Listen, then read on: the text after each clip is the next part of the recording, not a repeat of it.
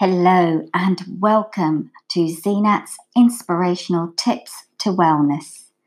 Now, I'm going to be sharing over the next few episodes how mindfulness helps with anxiety, overwhelm, stress, but also how mindfulness can be applied to any part of your life. So let's dive in. Anxiety has become part of everyday life, no matter who you are it is important to remember that not all anxiety is bad.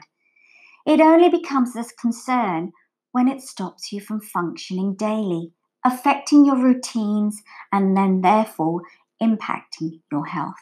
Now, as we know, we have all been faced globally by this unprecedented pandemic of COVID 19. And for sure, there has been so many increased levels of stress, anxiety, and overwhelm.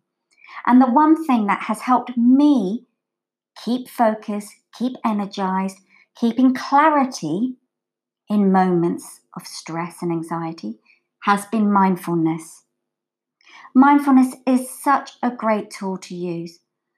So, if you're wondering what all this nonsense is about it, just take a moment to think about it and observe and learn about how other things can really impact your life if you just opened up the possibility.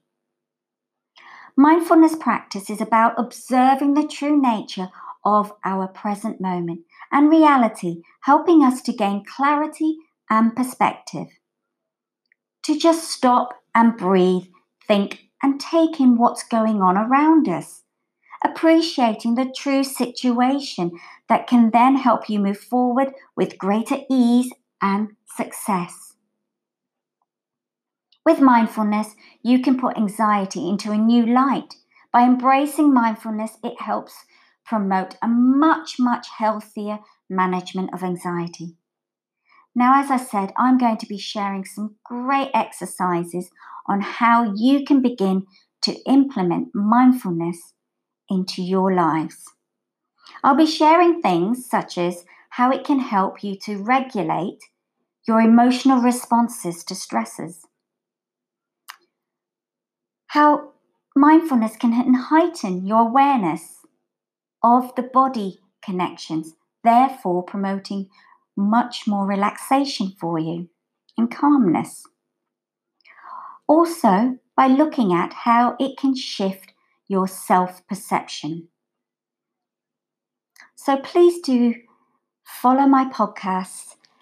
Let me know how you're getting on, you know, what's working, what isn't. Do interact with me. Now, just before I go, I'm Zenat Narani, a mental health well-being therapist, coach, neurolinguistic programmer, emotional freedom tapping uh, practitioner, I also do kinetic shift hypnosis, and of course, I'm a mindfulness practitioner too.